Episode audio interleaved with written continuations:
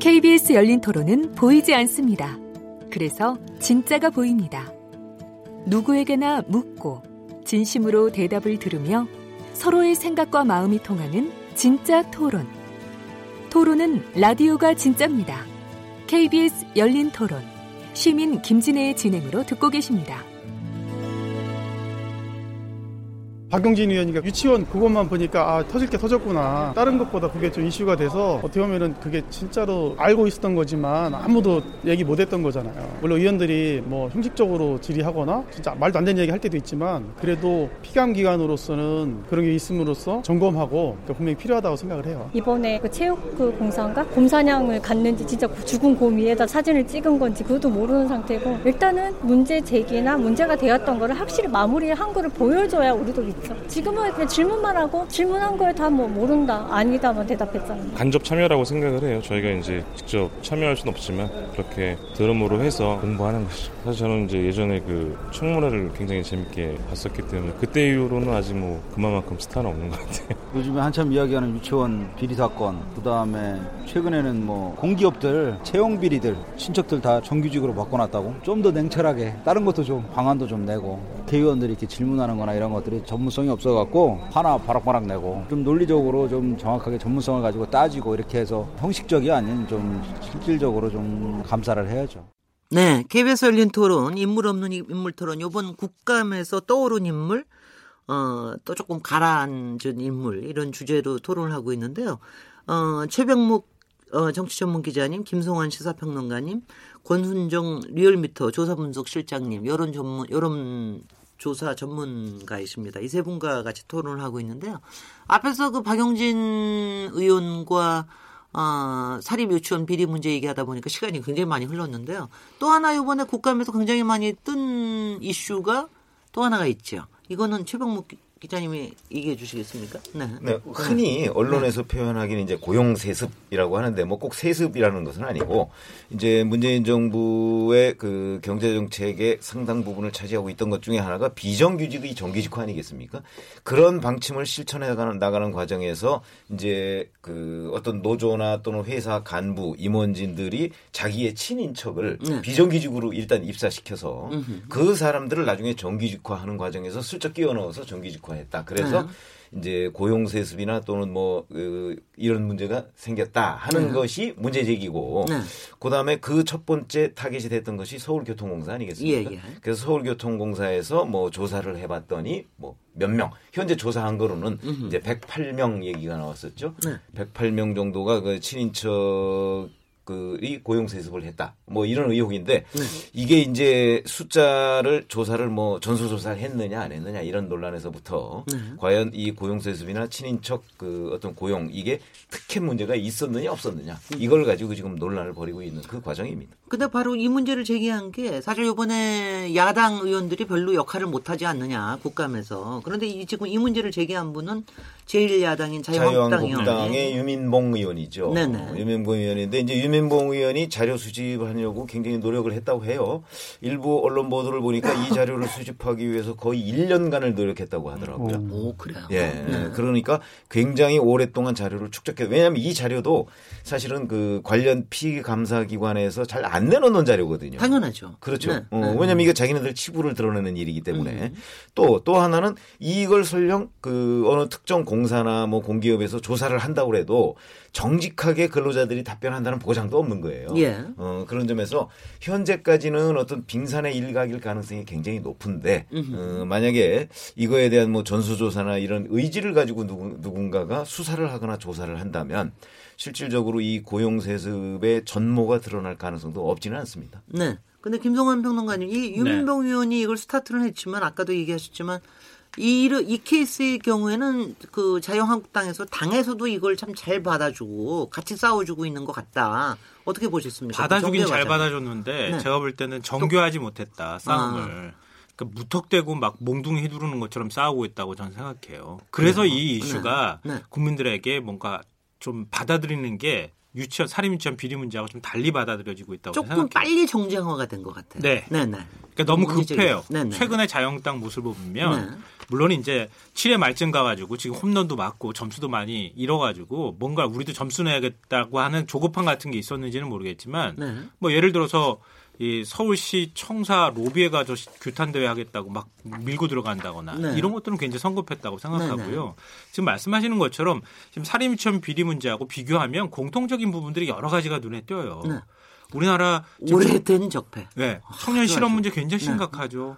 거기에 요즘 취업 안 되는 뭐 이런 청년들이 굉장히 많은 상황에서 아 친인척 그것도 공공기관이 자기 친인척들을 그렇게 만약에 편법적으로 뽑았다고 하면은 그 뭐 어느 국민들이 다 어, 그, 뭐, 어떤 자기 처지하고 상관없이 공분할 만한 사안이거든요. 네. 살인미천 비리 문제하고 똑같아요. 근데 처음에 108명 친인척 문, 친인척이 1280명 이제 채용할 때 108명이 속해 있다라고 하는 것까지는 구체적인 일단은 데이터가 맞으니까. 그것까지는 충분히 얘기할 수 있었고 유민봉 네. 의원이 거기까지 그림을 만들 수 있, 었다고 생각해요. 네. 근데 그게 유 의원이 조금 이걸 그림 만드실 줄 모르거나 굴리실 줄 몰라서 당에서 좀 더 적극적으로 개입했는지 모르지만 김용태 사무총장이 끼어들고 하면서 본질하고 좀 다른 문제로 결이 다른 이슈로 만들어 갔다고 생각해요. 네. 그게 뭐냐 하면은 우리가 어, 상관관계가 있는 것하고 인과관계가 있는 것은 다르잖아요. 네. 내가 저 사람하고 친구일 수는 있어요. 그렇지만 어떤 사건에 그 사람이 연루가 됐다고 해서 내가 범인은 아니거든요. 예를 들면은 노조가 거기에 개입했다고 하는 의혹에 관한 부분이라든가 네. 그리고 나머지 이거 조사를 했을 때 훨씬 더 많다고 하는 것은 다 추정에 불과한 거예요. 근데 그게 다 기정사실처럼 지금 막 이슈를 키웠단 말이에요. 자유한국당은 너무 성급하게. 그러니까 왠지 이게 신뢰도가 떨어지는 현상이 나타났다. 네. 그래서 이슈가 될 수 있었던 사안을 너무 빨리 시켜버린 측면이 있다고 저는 생각합니다. 예. 음. 아 근데 바로 이제 국정감사 요구와 지금 네. 그 부분에 대한데 리얼미터에서 이에 관련된 여론조사도 네. 하셨더라고요. 공공기관 특혜 채용 의혹에 대한 진상규명 네. 국정감사 실시 여부에 대한 국민 여론조사 상당히 이렇게 깁니다. 예, 그 이전에 네, 금방 말씀하신 게 공감을 하는 게 네. 사실상 지난 어, 그러니까, 어 지난 그러니까 국감이 시작됐던 그 주의 중반까지만 하더라도 국감의 주도권은 민주당이 가지고 있었어요. 네. 박용진 의원이 터트린 것이 워낙 컸기 때문에. 근데 중반에 넘어서면서 이 문제가 나오면서 사실 이번 주 같은 경우는 국감의 주도권은 자유한국당이 가지고 있다고 봐야 되겠죠. 네. 그런 측면에서 어, 기여한 부분들은 있는 것 같아요. 그럼에도 불구하고 어떤 효과성이 떨어진 부분들은 있고. 네. 근데 여론조사 결과를 보면은 아까 사, 어, 떤 사람 유치원 비리 문제처럼 어린이와 관련된 거이기 때문에 국, 어떤 국민들이 공분하는 것처럼 으흠. 지금 같은 경우는 고용이 상당히 안 좋고 국민들의 네. 민생이 좀 어려운 상황이다 보니 으흠. 이 취업과 관련된 부분이니까 정말로 공분을 하고 있는 것 같아요. 그럼요. 그러니까 자유한국당이 좀 전략적으로 이런 부분도 터트리고 전개해 나가는 부분들의 비효과적인 측면은 있었지만 네. 사, 그러니까 사안의 성격 자체가 워낙 중대했기 때문에 여론 또한 자유한국당이 생각하는 쪽으로 많이 움직이고 있는 것 같아요. 네, 알려드리겠습니다. 네. 네. 그러니까 먼저 조사 결과를 알려드리면요. TBS 의뢰로 리얼미터가 24일 전국 19세 이상 502명을 대상으로 했습니다. 네. 어, 전화면접 자동응답 혼용조사 실시했고 오차 보면은 플러스 마이너스 4.4%포인트 응답률은 8.1%였는데요. 네. 그러니까 공공기관 특혜 채용 의혹이 지금 이제 야삼당이 같이 그 국정조사 요구서를 냈고 정의당 같은 경우는 이제 그 조건부로. 예 조건부로 강원비리 이 부분들을 하면은 그리고 김성태 원내대표가 네. 받겠다는 얘기도 했었고요. 그러니까 야상당 같은 경우는 기본적으로 지금 실시를 하자. 국정조사를 하는 것이고 어 민주당 같은 경우는 조금 기다려 보자. 감성 결과 좀 보고 나서 네. 어 하자라는 유보적인 입장이었고 그리고 저, 아, 또 일부 이제 서울시를 비롯한 데서는 조금 너무 과장됐다. 그리고 사실을 왜곡해서 많이 얘기를 한다. 그래서 이 부분들은 사실상 실시할 정도는 아니다. 반대 입장으로 해서 네. 여론 조사를 해봤더니 네. 찬성이 59.9%가 나왔습니다. 예, 예. 그리고 유보적인 입장이 26% 정도가 나왔고요. 이건 찬성의 절반에 약간 못 미칩니다. 그러니까, 그러니까 국정감사를 하자는 거죠. 그렇죠. 그렇습니다. 이제 국정조사 아 국정조사 하지 말자는 반대는 9.3%에 불과했거든요. 네. 자세히 들어보면 20대 같은 경우가 찬성이 가장 높았어요. 으흠. 해당 계층에서. 그리고 무직도 해당 아 무직도 어그 직, 아, 직군에서 가장 높았어요. 으흠. 그러니까 직업과 관련된 것이 아주 공분을 불러일으킨 거죠. 그리고 민주당 지지층과 정의당 지지층 그리고 진보층과 중도층에서도 대다수가 해야 된다. 으흠. 이런 결과가 나왔습니다. 그래서 이 결과를 봤을 때 사안이 워낙 중대하기 때문에 국민들이 국정조사를 해야 된다라는 생각을 가지고 있는 것 같고, 네. 그 자유한국당의 이 그 이슈를 굴리는 방식 자체가 비록 비효과적인 측면이 있었지만, 네. 그럼에도 불구하고 국민들은 자유한국당이 어떻게 어, 어, 어떻게 입장을 가지고 있는 것보다는 이 이슈 자체에 대해서 네. 직접적으로 생각을 하다 보니 이런 결과가 나오고 있는 것 같아요. 솔직히요. 네. 솔직히는 저희가 지난 그 작년에였죠 강원랜드 그 채용 비리 때문에 네. 솔직히 우리가 정말 뜨겁게 대지 않았습니까? 그렇습니다. 근데 그게 별로 그렇게 어, 국민들이 흔쾌하게 받아들일 정도로 이렇게 깨끗하게 마무리가 안 됐었기 맞습니다. 때문에 무죄 판결이 나왔고 지금 네. 아직까지도 상당히 많은 네. 논란이 되고 있습니다. 그렇기 때문에 항상 의심이 네. 마음에 한 군데 남아 있는데 네, 네. 이 이슈가 터지니까 네. 이게 어디까지 사실인지는 모르지만 하여튼 간에 밑을 파고 들어보자라고 네. 하는 게 국민들의 예. 어, 심성이 아닌가 하는 생각이 들어요. 요새. 네. 어떻게 보십니까? 되죠. 아니 네. 더군다나 네. 그 이거는 이제 교통공사의 경우에 조사 자료 자체가 나왔잖아요. 네네. 근데 그 조사를 신뢰할 수 없음에도 불구하고 108명 한 1200명 남짓 조사를 했는데 그 중에 108명 그럼 이제 10%가 넘는 거 아니겠습니까? 글쎄요. 그 정도가 나오니까 왜 그러냐면 이런 부분에 관해서 국민들도 주변에서 듣고 있는 게 있잖아요. 네. 야 공기업 또는 뭐 어디 들어가는데 음. 누구한테 뭐 어쩌고 했더니 뭐 쉽게 들어갔대. 아, 그 뭐 이런 것들은 다 옛날부터 있었거든요. 그럼요. 음, 그런데 그거를 확인하지 못했기 때문에 네. 문제 제기를 못했던 네. 것인데 지금은 통계로도 나와 있고. 음흠. 자 그러면 이제 서울교통공사가 근로자가 17,000명입니다. 네. 17,000명 이게 1,200명 남짓 조사했는데 이 정도 결과가 나왔는데 음흠. 17,000명 만약에 제대로 다 조사했으면 오, 그럼 한 10배는 되는 것 아니야? 이런 건 음. 이제 추정이 가능하거든요. 네. 그러니까 이제 화가 나는 거예요. 왜 그러냐면 지금 여론조사 결과를 말씀하셨습니다마는 그 중에서 특히 국정조사를 해야 된다는 비율이 높은 게 무직 네. 직업을 안 가지고 있는 사람하고 20대예요. 이 사람들은 왜 그래요? 내 자리를 뺏겼다고 생각하는 거거든요. 네, 바로 네. 이런 고용 비리 특혜 의혹이 뭐 있었는지 없었는지 얼마나 있었는지 현재 분명하진 않지만. 그냥 이렇게 뭔가 빙산처럼 이렇게 바닥에 뭐가 있을 것이고 위에 드러난 것만 봐도 어 저게 내 자리일 수도 있었는데라고 네. 생각하는 거 아니겠습니까? 네, 네. 그래서 유치원 문제는 어찌 보면 그 2년만 유치원 뭐 2년간 다니는 거니까. 근데 이거는 거의 취업이라는 게 20대 초반부터 30대 초반까지 이루어지고 있는 거예요. 15년 가니까요. 그렇죠. 네. 어. 이제 그래서 이게 폭발력은 훨씬 큰데 네. 그러면 왜 이게 그 유치원 비리만큼 이렇게 커지지 못했느냐 하는 음. 점은 사실은 이게 이제 약간의 정쟁적인 요소가 있다고 저는 네 생각을 네. 해요. 그래서 어. 네. 그렇죠. 왜냐하면 음.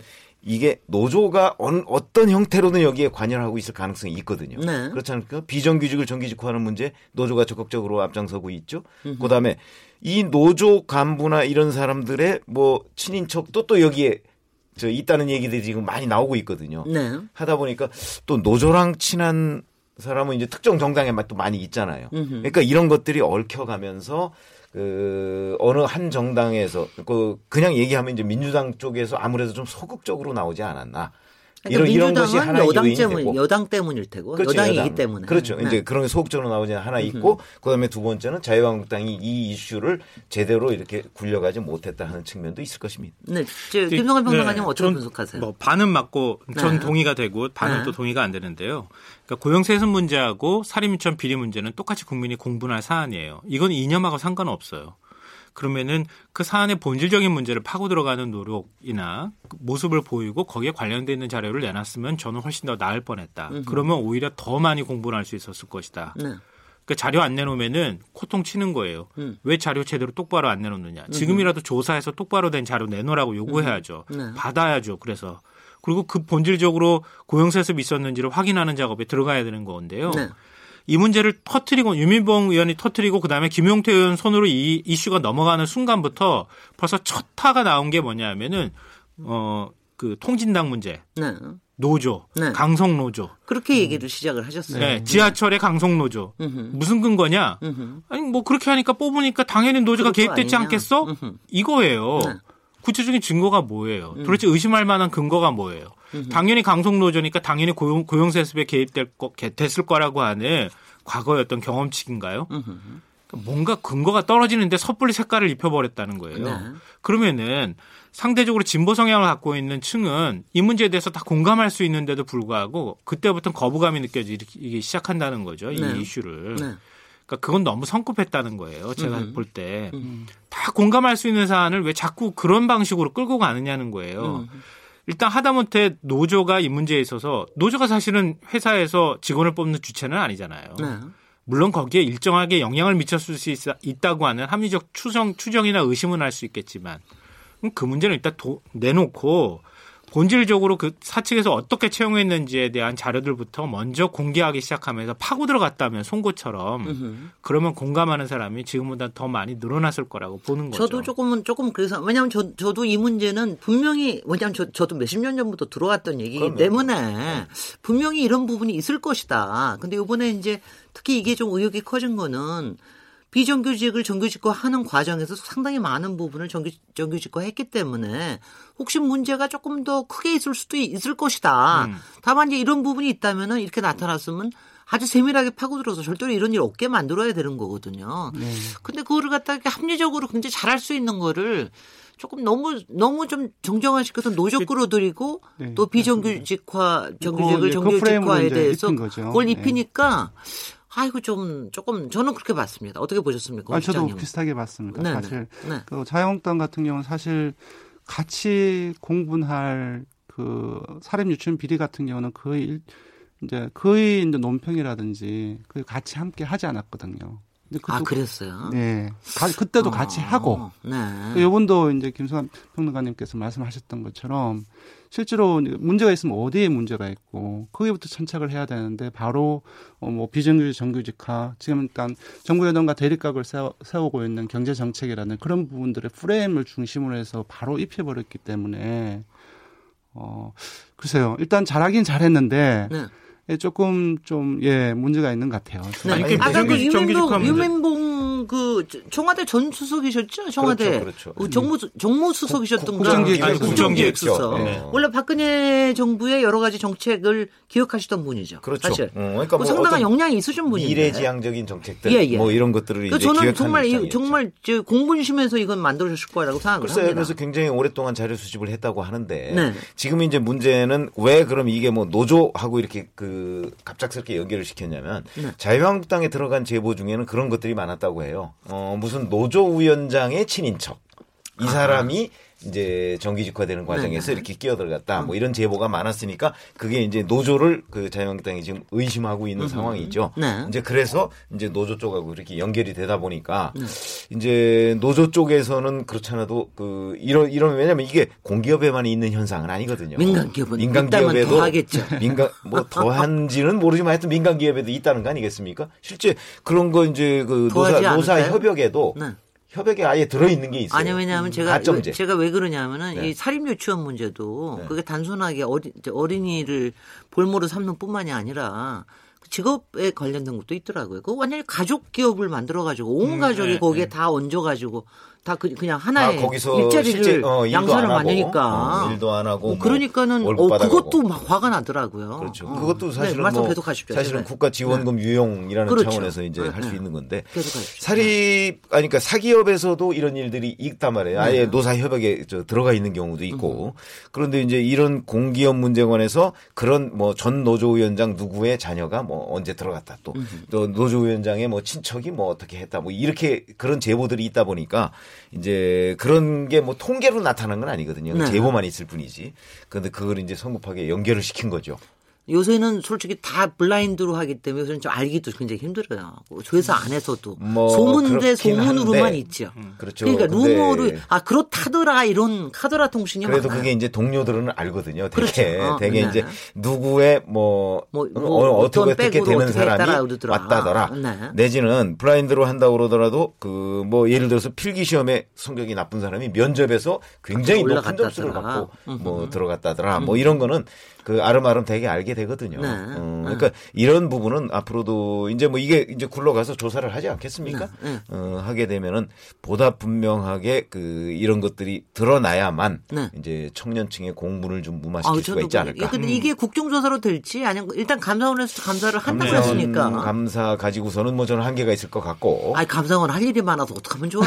유치원 다 해야지. 유치원, 어린이집도 다 해야지. 공기업 다 해야지. 어린이집 다 해야지. 지금 우리나라 감사원의 특성 그리고 전문 성이라고 한다면 주로 회계 감사거든요. 그래서 말이죠. 그러니까 지금 우리가 하나하나 제, 들어갈 수가 없어요. 우리가 어. 제기하고 있는 이런 문제는 회계 감사하고는 좀 거리가 있어요. 그럼요. 어, 그런 서류로 볼 수 있는 게 아니기 그렇지. 때문에. 그런 점에서 본다면 감사원 감사로는 약간 한계가 있을 것이고 네. 그 다음 단계가 좀 필요해 보이죠.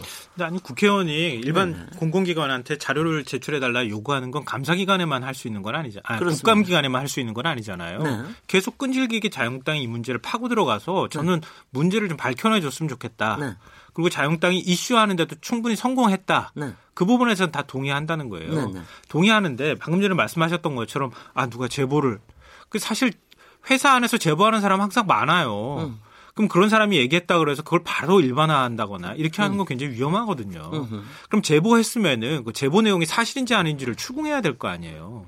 근데 그 추궁했다는 얘기를 제가 별로 들어본 적이 없어요. 글쎄 말이죠. 아니, 그러니까 근데 이거는 좀 봐야 되겠습니다. 아니, 왜냐면 제가 이번에 솔직히 저 국회에서 그 특히 자유한국당의 초선 의원들이 경력이 많으신 분들이 많잖아요. 유민봉 정책 저기 전 국정기획 수석도 상당히 연배가 있으신 분이고 국회의원은 초선이잖아요. 아니 물론이죠. 근데 초선임의 경력이 높기 때문에 그래서 이분들이 활동력이 좀 너무 약한 거 아닌가 하는 좀 비판을 했는데 이번에 그렇지 않은 모습을 보여주셔서 굉장히 뭐 그런 점에서는 좋아 보입니다. 네. 어떻게 보셨습니까, 권 실장님은? 아 저는 네. 그것보다 다른 얘기 하나 하고 네네네. 싶은데요. 여기서 좀 욕을 먹을 수도 있을 것 같아요. 이제 지금 사립 유치원 부분들은 저희들이 어, 비리라고 합니다. 근데 지금 얘기하는 고용세습 이 부분들도 사실상 비리 수준으로 얘기를 하고 있거든요. 네. 근데 이제 제가 자료를 이제 오기 전에 쫙 찾아보니까 90년대에는 지금처럼 고용 환경이 많이 나쁘지 않았대요. 상당히 좋았다고 합니다. 그러니까 지금 같은 경우는 이런 일이 터졌을 때 어, 정말 말도 안 되는 거죠. 그래서 비리로 볼 수 있는데 네. 그때는 금방 말씀하셨다시피 사기업 같은 경우는 노조하고 이제 회사 간의 단체 협약에서 뭐 노조원들이 뭐 사망하는 경우가 있으면 어떤 사람들 어떤 그 친인척을 어떤 그, 그 취업을 시켜주고 주기도 네네. 하고 그런 일들이 단체 협약상에도 존재를 했다고 합니다. 그때는 네. 전혀 문제가 안 됐죠. 왜냐하면 고용 환경도 되게 좋았, 상황도 좋았기 때문에. 근데 다만 지금 상황에서는 거의 국민들의 감정은 비리로 보는 거거든요. 네. 그래서 제가 하고 싶은 말씀은 뭐냐 하면은 조금 이제 노조라든지 만약에 개입돼 있다고 한다고 한다면 노조라든지 여기에 연루된 분들이 좀 억울할 수도 있다고 생각해요. 네. 왜냐하면 이전에 그렇게 관례대로 해왔는데 음. 본인들은 지금 지금 어 잘못된 관례로 생각하고 있는데 사실상 그 사립 유치원처럼 비리로 비난을 퍼붓는 데 대해서 상당히 못마땅해 하거나 그런 생각을 가질 수도 있는데 이제 세상이 바뀌었다. 지금 너무 고용 상태, 일자 상태가 네. 안 좋기 때문에 네. 그러한 부분들도 국민들도 비리 수준으로 기준의 관례를 바라볼 수 없는 상황이기 때문에 네. 어, 관련자, 노조 이런 분들도 조금 생각을 좀 바꿀 필요가 있, 고 아마 그런 부분들, 예, 아니, 왜냐면 저는 제가 네. 요번에 보면서 사립유치원 그 한유, 저기, 한유총 member들도 보면은 그냥 옛날 생각을 가지고 계시다. 그러니까 얘기가 이렇게 잘 안 나간다는 생각을 음, 했는데 네. 네. 아마 노조도 일부 그런 데가 있을지도 모르겠어요. 네, 그 말씀을 받아가지고 제가 말씀을 네, 드리면 지금도 아마 일반 사기업이라든가 네, 아니면 네. 언론사에도 지금 그런 비슷한 조항을 갖고 있는 데들이 꽤 있는 꽤 걸로 알고 있어요. 그러니까 음, 그런 분들도 아마 포함돼 있을 가능성도 있고요. 어, 또 달리 얘기하면은 이 지금 서울교통공사라는 게 이번에 생소하지만 처음 들어본 분들도 많을 거예요. 네. 도시철도공사하고 서울 메트로는 많이 들어봤어도 두 기관이 합친 거잖아요. 네. 통합하는 과정에서 한 기관은 한 기관별로 예를 들면 사내 결혼도 있을 수 있는 거고 네. 우리 아버지가 좋은 직장에 다니고 있기 때문에 아들도 그 직장 다니고 싶어서 친척도 그 직장 다니고 싶어서 들어왔는 경우도 있을 수 있잖아요. 근데 그런 여러 가지 가능성이 다 있을 수 있다는 거예요. 근데 그럼 108명 안에 도대체 그런 인원들 네. 특혜를 네. 받아서 뽑은 인원이 과연 몇 명이 있느냐 네. 이걸 들여다봐야 한다는 들여다봐야죠. 거죠. 그렇죠. 네. 그리고 그거를 콕 찍어가지고 얘기하면서 음흠. 도대체 그 사람이 어떻게 뽑혔는지 음 노조가 그러면 힘을 써서 뽑았는지 네. 아니면 어, 회사 차원에서 아름아름 그렇게 뽑는 관행이 있었는지 없었는지 이렇게 음. 확 파고 들어갔으면은 네. 훨씬 더 더 공분할 지점이 많았을 수 있다는 거죠. 훨씬 높아졌을 거예요. 근데 네. 이유씨가 딱 터지니까 자영당 의원들이 옆에서 도와준다고 뭐 음. 공항공사부터 시작해서 확 막 친인척 많다고 했잖아요. 네. 그 오보로 드러나서 글쎄. 막 지금 언론사가 망신을 당하는 일들이 막 벌어지고 있단 말이에요. 그 그래서 네. 그런데 아니 근데 거기 말고 뭐 네. 마사회니 또 일부 지역은 속속 확인되고 있어요. 예. 그렇기 때문에 네. 그이 이슈 자체가 그 단시간 내에 그렇게 확인하기 어려운 이슈예요. 막 그렇게 그렇잖아요. 봅니다. 어, 왜냐하면 예를 들어서 친인척이 있느냐 없느냐 그러면 정직하게 답변할 수 있는 사람이 그렇게 많지 않을 거예요. 잘 그렇게 봅니다. 잘 뭐 잘 알지는 못할 겁니다. 그리고 실제로. 예를 들어서 자녀라면 쉽게 확인이 되겠지만 뭐 네. 가족 관계 뭐 이런 거 대보면 예, 예. 근데 그게 아니고 뭐 조카다 뭐 이렇게 여기로 넘어가면은 그다음부터는 이제 이게 잘 확인이 안 되는 경우가 예, 예, 많거든요. 근데 실제 저희도 뭐 제가 뭐 특정 누구를 얘기하지는 않겠지만 제 주변에서도 그렇게 해서 들어간 거를 제가 아는 케이스도 있어요. 네. 어. 그러니까 그런 사람도 아마 그 회사에 가면 그냥 자기가 입만 닫고 있으면은 모르죠. 별로 드러나지 않을 거예요. 그럼요. 그러니까 이게 그렇게 우리가 이제 말하기 쉬워서 아 이거 쭉 들어가서 확인해 보면 되지 거 아니냐 이렇게 하지만 그렇게, 네. 실질적으로 그게 그렇게 용이한 일은 아니에요. 그래서 굉장히 프라이버시 보호를 철저하게 어. 하기 때문에 그렇기 때문에 시간도 필요하고 네. 어, 그다음에 노력도 필요한 사안입니다. 네. 그래서 이제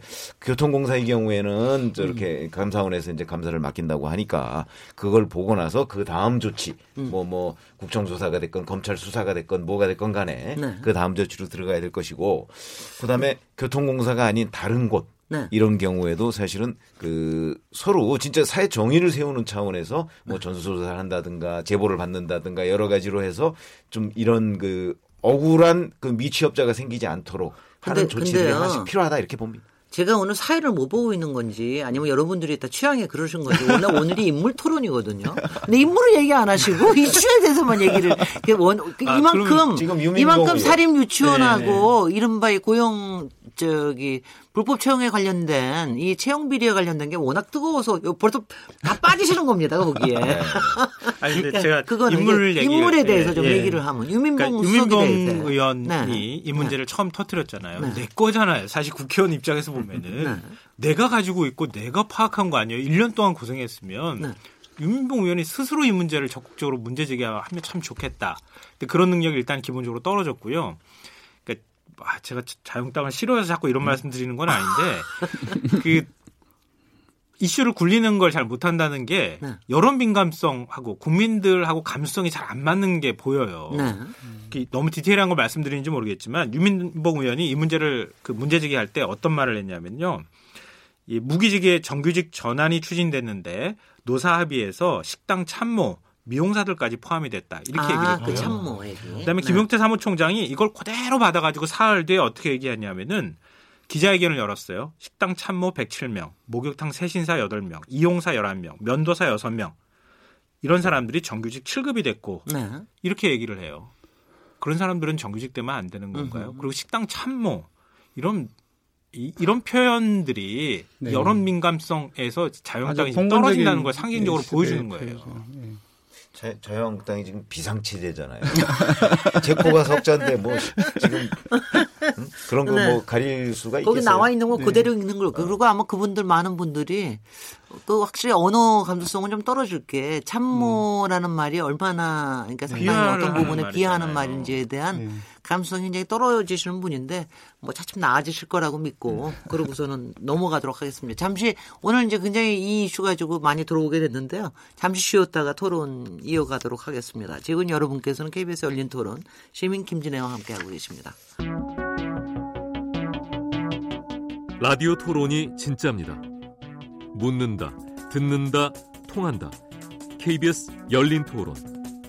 시민 김진애의 진행으로 듣고 계십니다.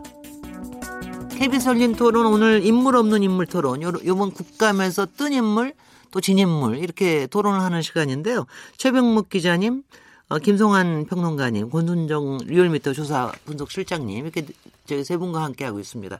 저희가 어, 유인봉 수석과 박영준 의원 얘기하다 보니까 벌써 한 시간을 다 버리, 네. 다 써버리고 어, 말았는데. 벌써 한 시간이 지났나요? 네네. 벌써 한 시간이 지났는데. 이렇게 재밌습니다. 이슈와 인물이 같이 엮이기 시작하니까 굉장히 재밌는데. 근데 저기, 그래도 어, 이번 국감에서 이 부분만큼은 꼭 지목해서 칭찬하고 싶다. 또는 이 사람만은 정말 월스트였다. 하는 분을 한 분씩 좀 얘기를 해가지고 얘기를 좀 해주시면 어떻습니까? 네, 조용 기자님부터. 좀 짤막하게 네. 네. 이제 이 고용세수, 고용비리 문제와 관련해서도 이게 유민봉 의원이 이제 공기업 부분을 제기를 했잖아요. 네. 근데 바른미래당의 김동철 의원이 제기한 부분이 있어요. 지금 이제 뭐 아, 많이 가려져 있긴 네, 네, 합니다만은 네. 이 부분은 또 민간 대기업 실태를 폭로했거든요.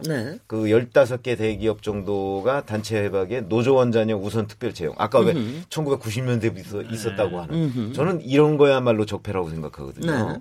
예를 들어서 정말 그 회사에서 그 몇십 년을 일했는데 그 사람이 뭐 뜻밖의 불의의 사고를 당해서 그 가족 중에 누구 하나를 뭐 특별 채용을 했다. 뭐 이런 거 정도까지는 제가 인정을 할 수가 있겠는데 네. 그렇지 않고 거기에 그 지금 엄연히 근무를 하고 있는 사람의 뭐 친인척이라고 해서 가점을 줘가지고 특별 채용을 한다든가 뭐 이런 것들이 아예 노사협약에 있다는 거죠. 이런 것들을 이제 김동철 의원이 그 이런 조항을 두고 있다는 사실을 자기가 실태 조사에서 폭로한 적이 있는데 음흠. 저는 이런 부분도 그 굉장히 칭찬해주고 싶습니다. 김동철 의원님 박수 쳐드립니다. 네네. 네. 김동관 평론가님. 자유한국당 송희경 의원 칭찬해주고 싶은데요. 네. 어, 그 처음에는 조금 좀 주목을 받다가 지금 그 이후에는 별로 주목을 못 받았어요. 근데 네. 칭찬받을 그 국감 질의가 되게 많았어요. 제가 보니까. 음흠. 그 실리콘 손가락이라고 혹시 들어보신 적 있으세요? 뭐, 뭐, 좀못 들었습니다. 가짜, 우리 지문을 실리콘으로 네. 떠가지고 어, 갖고 있는 그리고 가짜 실리콘 손가락이라고 부르고 인터넷에 거래가 된다고 하는데요. 네. 우리가 주민등록증 잃어버린 인증, 분들 인증, 신체 인증을 갖다가 예, 굉장히 많죠. 한 천만 네. 장 정도 된다 그래요. 네, 네. 주민등록증 잃어버린 게 그 뒤엔 지문이 찍혀 있잖아요. 네. 그 지문을 뜬답니다. 네. 떠가지고 실리콘으로 만들어서 그걸 가지고 스마트폰에 대면은 그냥 열리는 거예요. 음. 그런 걸 직접 시연해 보였어요. 네. 국회에서. 그것도 있고요. 그다음에 라돈 침대하고 라돈 생리대 문제가 굉장히 시끄러웠잖아요. 아, 맞았어요. 초기. 네. 네네. 그때 라돈 측정기를 직접 갖고 나왔는데 국내에 음. 그게 10대밖에 없답니다. 음흠. 그것도 다 낡은 기계. 그 기계도 쪼만해요. 네. 그 아, 이런 거 하나 생활 라돈 이제 뭐 생활용품이나 이런 데 라돈 검출된다고 많이 얘기하는데 이거 하나 못 사서 그러느냐 음. 이런 것도 보여주기도 했고요. 어송희경 의원이 과학자 출신이십니까? 혹시? 네 맞습니다. 네네. 그러니까 이대 전산학과 나와서 대우정보 시스템에 들어갔었고요. 네. 그리고 거기서 실장 소장을 거쳐서 KT 전문까지 지냈어요. 네. 그래서 비례대표가 음. 이런 전문성을 갖고 문제 제기를 할 때, 음. 아, 이런 게 가능하구나, 이런 네. 걸 아주 대표적으로 보여줘, 보여준 의원이다. 네. 아, 그런 면에서 저는 네네. 예, 칭찬받을 만하다고 생각합니다. 비례대표는 계속 필요합니다. 예, 예. 네, 네. 그다음에 예, 권순정 실장. 예, 네. 전 솔직히 너무 짜서 그런지 모르겠지만 네. 잘한 인물들이 별로 기억이 안 나요. 음. 근데 대신에 못한 인물들 중에서. 한 명 얘기를 해 드릴게요. 네. 근데 뭐 정책적인 부분들이라든지 그런 것들을 다 떠나서 어, 기본적인 태도의 문제 사랑과의 관계의 문제, 음. 배려심의 음. 문제 그런 부분에서 어, 저는 너무 그 영상을 보면서 좀 약 사실 분노 게이지가 상당히 많이 올랐거든요. 누굴까요? 예. 이름을 제가 말씀드리기는 그렇고요. 아, 이름 얘기하시, 이름 얘기하시 아니면 여기 못 나오십니다. 예. 네. 예. 네. K모 한국당 의원인데요. 정무위에서 네.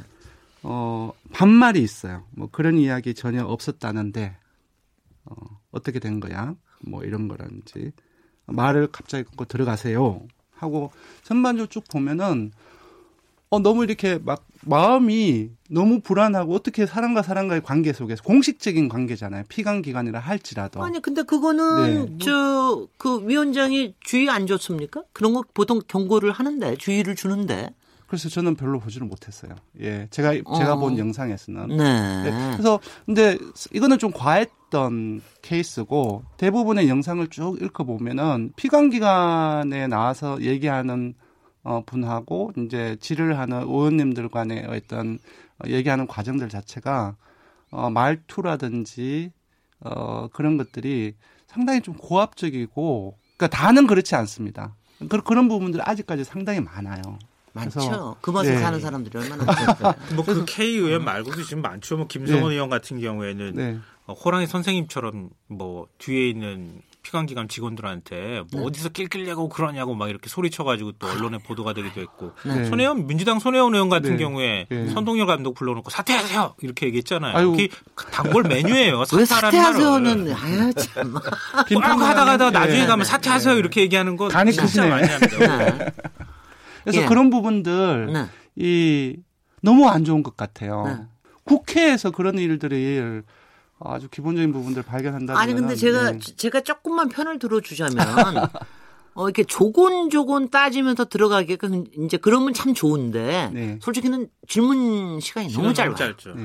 뭐 7, 보통 7분 아니면 5분 나중에는 뭐 추가로 해서 3분, 1분 뭐 이렇게 가기 때문에 그러니까 주궁을 충분히 하고 마지막에 탁 이렇게 해야 되는데 그걸 못 하고 그냥 그 시간을 그냥 뭐 호통치는 거로 끝 저거 하는 시는 분들도 좀 많긴 많은 것 같은데 네 논리력이 상당히 부족한 네. 경우가 많죠. 본론부터 물어보면 되잖아요. 김성관, 네, 김성관 평론가. 본론부터 네. 물어보면 되는데 네. 국회의원들 자기 서론 다 얘기하고 난 다음에 네. 한몇 분 질문 질문을 몇 분씩 해요. 몇 분씩 하고 마지막 마지막에 질문도 아직 못 끝내는 적도 많아요. 그러니까요. 그 답변은 짧게 하세요, 이러고. 네. 답변은 짧. 아 답변은 제한 시간이 없거든요. 근데 답변은 안 들으시려고 뭐 그러시. 그리고 답변 안 듣고 나가시는 분도 계세요. 그러니까 그렇게 하다 보니까 답변 시간 모자라 가지고 얘기하는데 네. 내 시간 지금 없으니까 네. 빨리 답변하라. 어, 빨리 답변하라. 그러다가 화가 나면은 나중에 네. 가면 사퇴하세요 이렇게 되는 거예요. 정말 하나만 지켜주셨으면 좋겠는 네. 거 반말하지 말았으면 좋겠어요. 반말. 그래, 그래. 그래서 이제 지금 말씀하신 대로 사실은 국회의원들이 시험. 자기가 질문할 것 같으면 질문할 거에 대해서 정말 한, 한 시간 정도만 공부를 하면 전 된다고 생각해요. 아유, 한 시간 정도 해가지고 어? 한다고. 아니, 아유, 어림도 아니, 없습니다. 아니, 한 시간 왜, 정도. 왜 그러면 이제 지금 아까 손혜연 의원 네. 잠시 나왔는데 선동열 감독을 왜 불러놨습니까, 그게? 네. 불러놓은 건 좀 뻔하잖아요. 아시안 게임. 거기에 대표 선수 선발 과정에서 혹시 무슨 특혜나 뭐 누구 봐주기 같은 게 있었던 것이 아니냐. 으흠. 그래서 뭐 LG에 누구, 삼성에 누구 해서 사실은 선수 두 명에 대한 거거든요. 네. 거기에서 어떤 그 사적인 부탁이 있었느냐 뭐 이런 이런 걸 이제 따지기 위해서 부른 거잖아요. 네. 그런데 손혜연 의원은 거기 와서 쭉 설명하는 게 보면 뭐 선발 과정이 어떻고 뭐 심지어는 간복 저 감독의 연봉 뭐 이런 걸 물어봤단 말이죠. 네. 이거는 본질하고는 아무 상관없는 거예요. 글쎄요. 그러니까 안타까웠습니다. 그렇죠. 음. 그리고 쭉 이렇게 얘기하는 거를 질문하는 걸 들어보면 아, 저분이 그 야구에 대해서 지식을 가지고 있구나 없구나 하는 게 너무 쉽게 드러나요. 근데 손혜연의 경우에는 야구를 너무 모르고 질문을 하는 것 같더라고요. 근데 그분이 근데, 그분이 저 실제로 저 증인으로 신청한 거 아닙니까? 손혜원 의원이 증인으로 신청한 거 아니었습니까? 그러니까 그날 질문을 한 거는 손혜원 의원하고 김수민 의원하고가 질문을 글쎄요. 했는데. 아, 그러니까 그, 그분들이 증인 채택을 하셨을 거 아니에요? 글쎄, 그러니까 네. 그러니까 네. 본인이 질문을 하면 좀 공부를 하고 질문을 했으면 음. 야 야구에 대해서 너무 모른다 이런 음. 평가를 듣진 않았을 것이다. 네. 그게 이제 김수민 의원도 좀 비슷하죠. 김수민 의원 이러다가 모든 여성이 야할 못으로 찍히겠는데 아니, 아니, 우리 여성들도 야구 잘하는 사람 많아요. 그러니까 아니 한 시간만 공부하면 좀 된다는 네. 말씀을 드리고자 하는 겁니다. 아니, 그러니까 그게 손혜원 의원이 나중에 네, 네. 그걸 풀어서 설명해 줬어요. 내가 왜 그렇게 질문했는지. 그걸 제가 들어보니까 아 그래서 그렇게 했구나. 이거는 이해가 돼요. 근데 요약 정리를 못했던 거예요. 제가 보니까 질문할 때.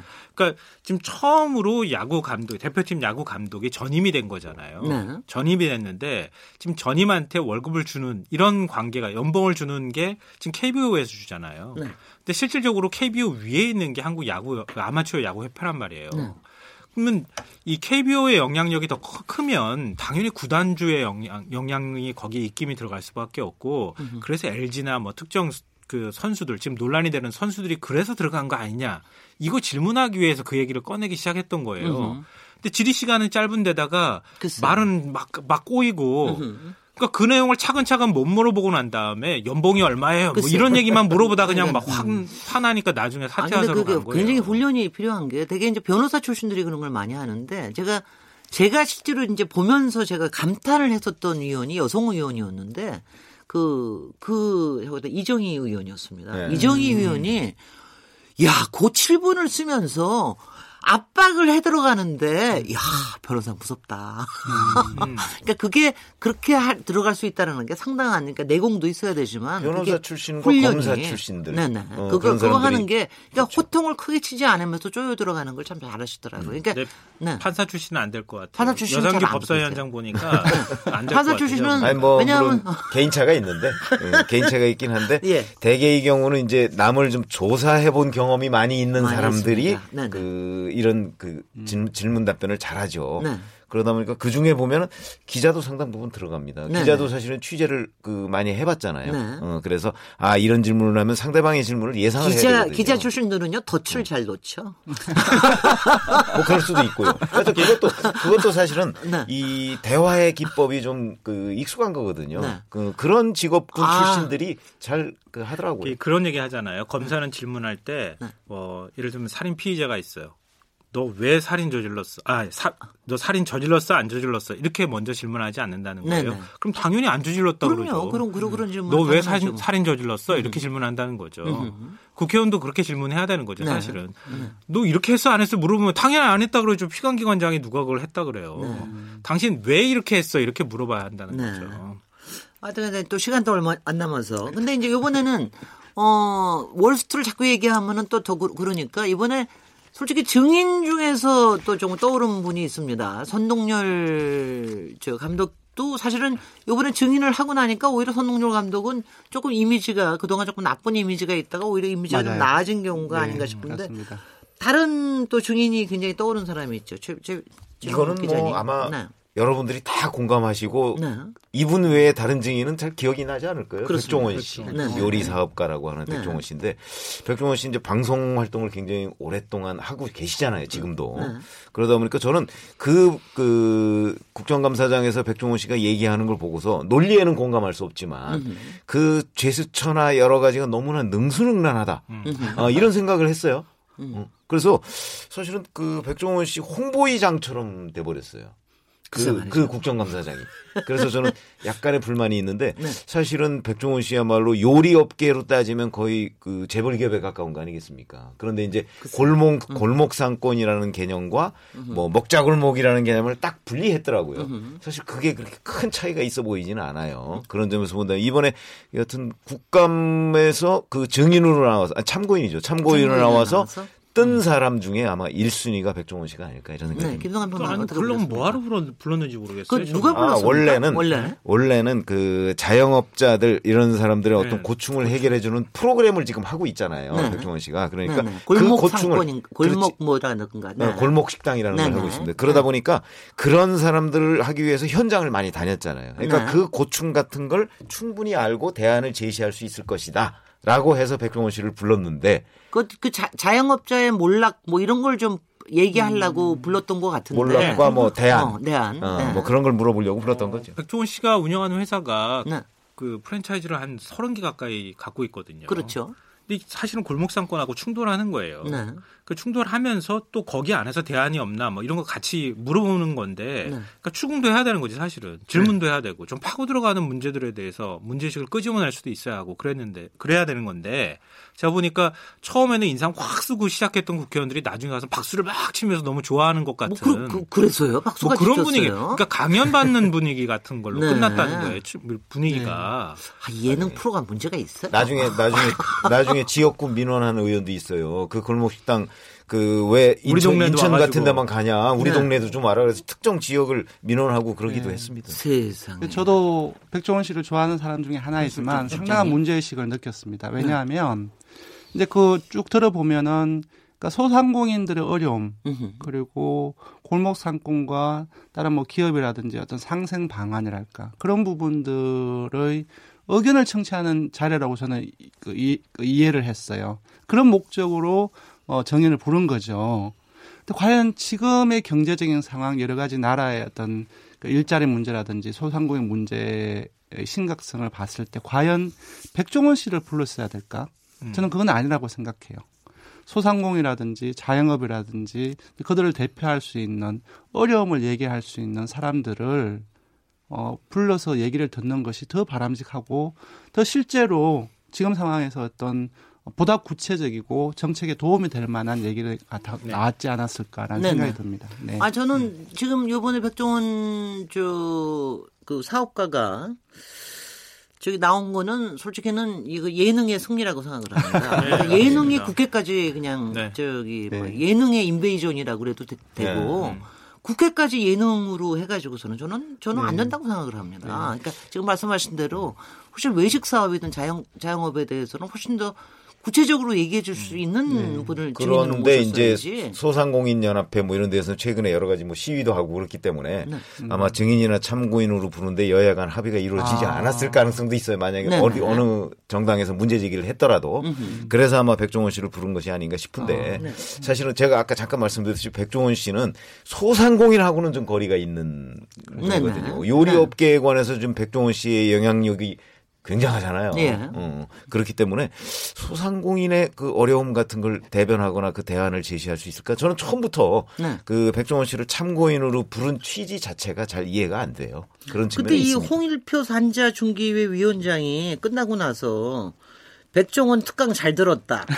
산자중기위 위원장님이 이런 말씀 하시면 안 됩니다. 예능에 굴복하지 마십시오. 네. 그래서 제가 말씀드렸잖아요. 박수 치고 네. 끝났다고. 네네. 네. 아, 그러니까 저는, 사실은 예. 백종원 씨 네. 부를 때도 저는 그랬을 것 같아요. 누가 아이디어를 냈겠죠. 국회의원 중에 한 명이. 네. 아이디어 냈을 텐데 야 그거 좋다. 네. 이런 식의 어떤 문제의식으로 접근했던 거 아닌가 싶어요. 말이죠. 네. 그러니까 본, 본인 본질적인 문제에 대해서 까먹은 거예요 잠시 네. 까먹거나 아니면 와 우리 우리가 한 우리 상임위 국감이 주목받겠네 이런 마음들을 가지고거나 그러, 그랬을 거라고 생각해요. 글쎄요. 아니 그러니까 사실은 그 많은 경우에 그 대기업 회장들 부르는 경우 같은 경우도 많이 이제 그런 거를 그렇게 해서 부르고 놓고 나면 증인 신청 자체가 화제가 되니까 뭐 그래도 조금 기사화가 한 번 더 되지 않겠느냐 이런 속셈들이 좀 있긴 네. 있죠. 저 시간이 얼마 안 남아서 그러는데 어, 이렇게 뜬 인물 하여튼 뭐 완전히 지는 문을 아니더라도 이렇게 좀 하고 나면은 지금 이제 국감 자체에 대해서 그래도 잠깐은 얘기를 좀 해야 될것 네. 같습니다. 국감이 이렇게 우리가 상설 국감을 해야 상식 국감을 해야 된다는 얘기 나온 지가 무지 오래됐는데 아니면 이렇게라도 계속 가야 되는 건지 어떻게 보시는지. 저는 네. 뭐 국감 모욕론이라는 데에 대해 굉장히 공감하는 편입니다. 네. 어, 왜 그러냐면 이렇게 20일간이라는 그 특정 기간을 정해놓고 그 기간 동안 뭐 수백 개의 기관 제가 그래서 기관을 한번 봤어요. 도대체 몇 개나 이 대상 기관인가 그랬더니 상상을 할 수가 없어요. 예를 들어서 2014년에 672개, 응? 올해 몇 개냐면 753개, 음. 작년에 691개. 이게 한 14개 상임위원회가 막 한 2, 700개 가까운 데를 하자, 하나, 하자면요. 하나당 평균 50개네. 그러니까 이게 할 수가 없습니다. 네. 하루에 아마 제가 이제 그동안에 그 국정감사 취재 같은 거 다녀보면 하루에 두, 그 깊이 있게 하려고 하면 네. 하루에 한 개 기관 정도밖에 못 합니다, 사실은. 네. 어, 한개 내지 두 개 정도밖에 못 하거든요. 네. 그런데 실제 불러놓은 거는 하루에 막 한 30개씩 불러놔요. 네. 그럼 나머지 한 28, 9개 기관은 한마디 하거나 아니면은 계속해서 국감 구경만 하다가 퇴근하거든요. 거기서. 그렇습니다. 이 얼마나 비효율입니까? 네. 그렇기 때문에 그 첫 번째는 사실은 이런 국감을 이런 식으로 20일간 뭐 작전하듯이 하는 이런 국감을 하는 나라는 전 세계에서 우리나라가 유일하다고 하니까 네. 아예 없애고 상설 국감으로 가자.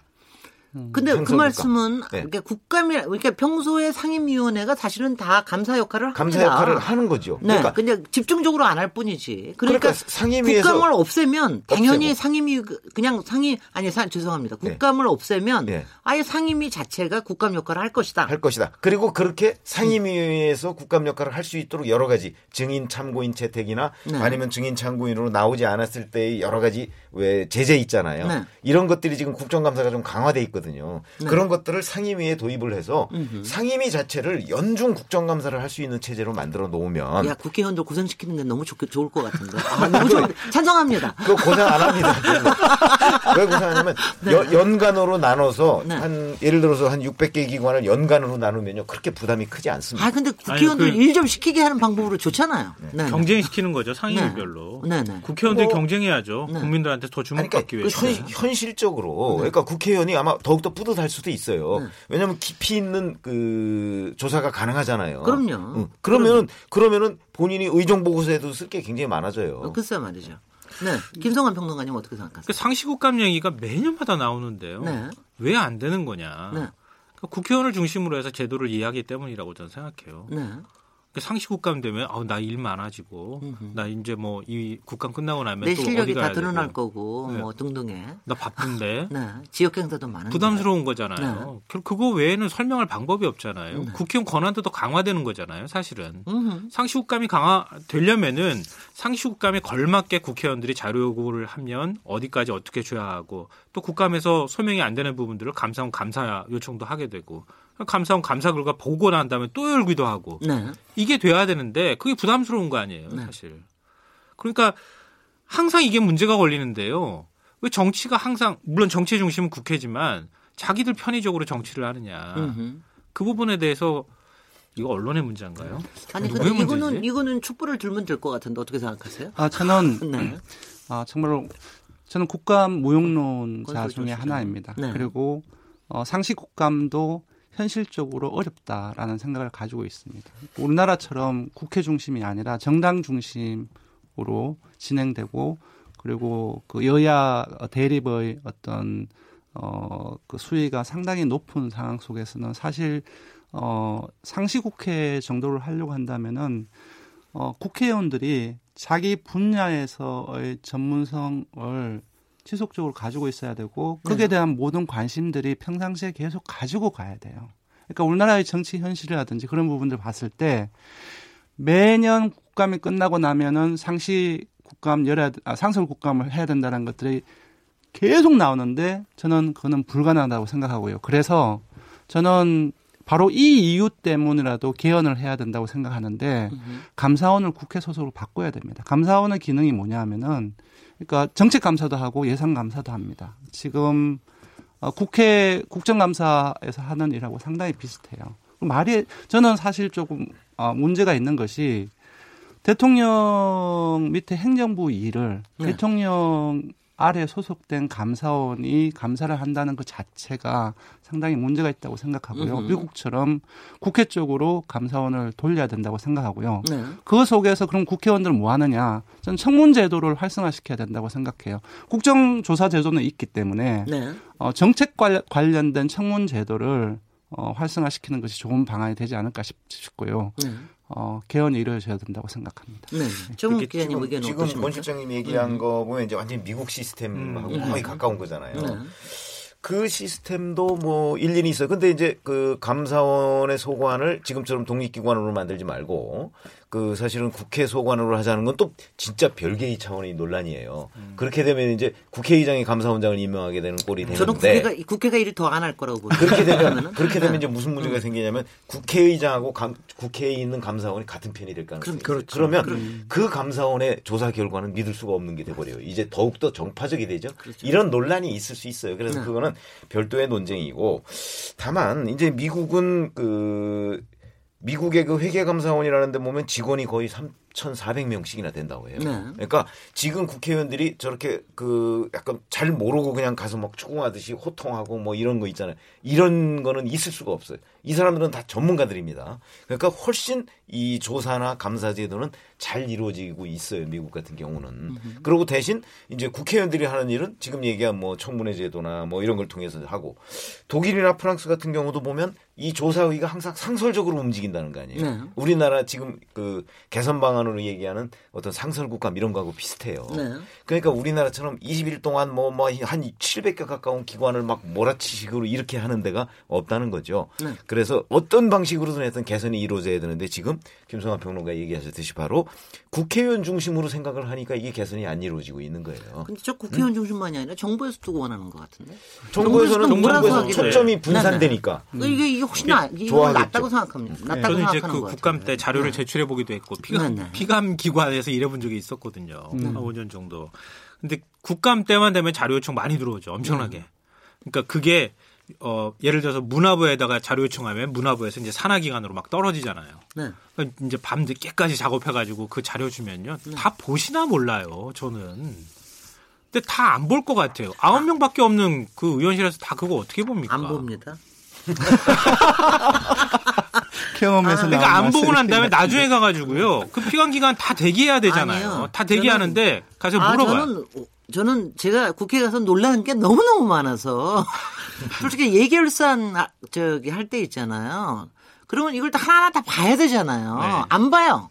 다 안 보고 아니 직원들도 많지가 않으니까 문제가 될 수 있는 한두 개를 빨리 찾아내고 그것만 봅니다. 음. 그다음에 나머지는 어떻게 되든지 말든지 하여튼 그냥 가는 거예요. 그게 뭐 저희 위원실 뿐만이 아니고 제가 굉장히 뭐 독촉을 많이 하긴 했지만 아 그러니까 작업량이 그렇게 많다는 겁니다. 그래서 저는 어, 지금 많은 경우가 국회나, 여기까지 얘기하면 안 되는데 국회나 정부에서 저들은 국회가 일을 많이 안 했으면 좋겠다는 쪽으로 저는 가는 게 아닌가 하는 그런 생각을 가끔 합니다.